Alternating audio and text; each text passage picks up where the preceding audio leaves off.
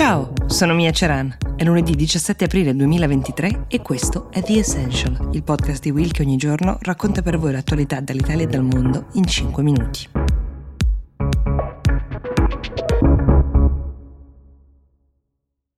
Le notizie che vi sto per raccontare io ho provato a darle il mezzo busto della televisione di Stato del Sudan. Domenica scorsa si è presentato nello studio televisivo, dopo due giorni di scontri ehm, che dilaniavano il paese, ha iniziato a raccontare degli spari di arma da fuoco a Khartoum, la capitale del Sudan, ma non ha fatto in tempo a finire di parlare che gli spari si sono sentiti in diretta. E lui coraggiosamente ha provato ad andare avanti, ma non è riuscito a lanciare il primo servizio, l'immagine del primo servizio, che chi lo stava guardando da casa ha visto lo schermo diventare scuro. Finita la comunicazione, stop alle trasmissioni, forse qualcuno ha occupato la televisione chissà, magari anche l'aeroporto e il palazzo presidenziale. Ma facciamo un passo indietro.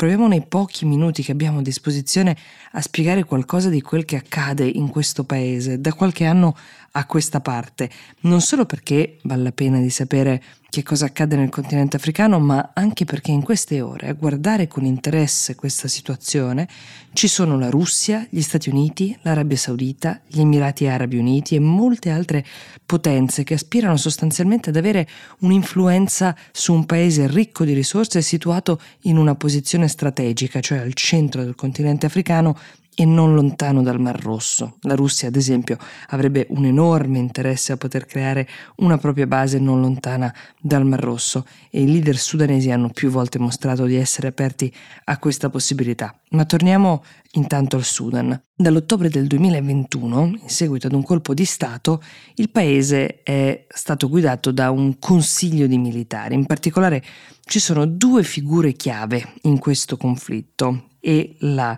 lotta tra di loro per il potere ha determinato anche gli scontri di questi giorni. La prima è quella del generale Abdel Fattah al-Burhan, è a capo delle forze armate, è presidente ufficialmente in carica del paese. L'altra figura è il suo vice ed è anche il leader delle RSF, cioè l'acronimo di Rapid Support Forces, che sono delle milizie paramilitari. Si chiama Mohamed Hamdan Dagalo, anche noto come Hemedti. Quest'ultimo è un signore della guerra, un warlord, potente, ricchissimo, visto che controlla tra le altre cose una miniera d'oro, le milizie della RSF sono intervenute in molti conflitti con ruoli discutibili, dallo Yemen ad esempio alla Libia, e pur non essendo la milizia ufficiale del paese, essendo così numerosi, così potenti, sono riusciti a intavolare una trattativa a farsi riconoscere un ruolo nella guida del Sudan, ruolo che però a quanto pare non era più sufficiente, anche se non è dato sapere chi abbia dato il via alle ostilità, chi abbia sparato per primo sabato scorso hanno portato a un fine settimana di violenze, queste ostilità con almeno 56 morti tra i civili e più di 500 feriti. Poi ieri pomeriggio c'è stato un accordo per un temporaneo cessate il fuoco che permettesse almeno di mettere in sicurezza i feriti. Non si sa neanche chi per primo potrebbe capitolare, fare un passo indietro, provare a raggiungere un accordo che ad ora sembra lontanissimo. Quel che sappiamo è che inevitabilmente anche la diplomazia internazionale, o meglio la posizione e gli interessi dei paesi che vi ho elencato poco fa, avranno un loro peso nella possibile risoluzione di questa vicenda. Nel mezzo di questo conflitto, senza data di soluzione, come sempre da molti anni, sta il popolo del Sudan.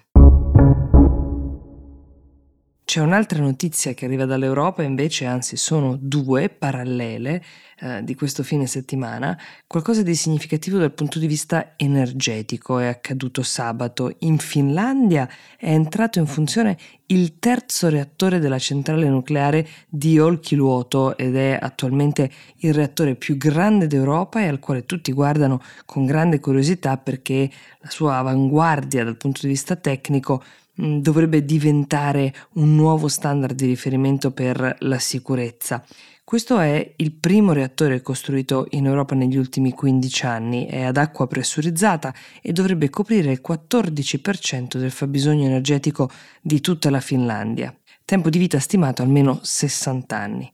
La curiosità, come vi dicevo, è che questo avviene in Finlandia nello stesso giorno in cui la Germania invece abbandona definitivamente la produzione di energia nucleare, spegnendo di fatto gli ultimi tre impianti nucleari attivi nel paese.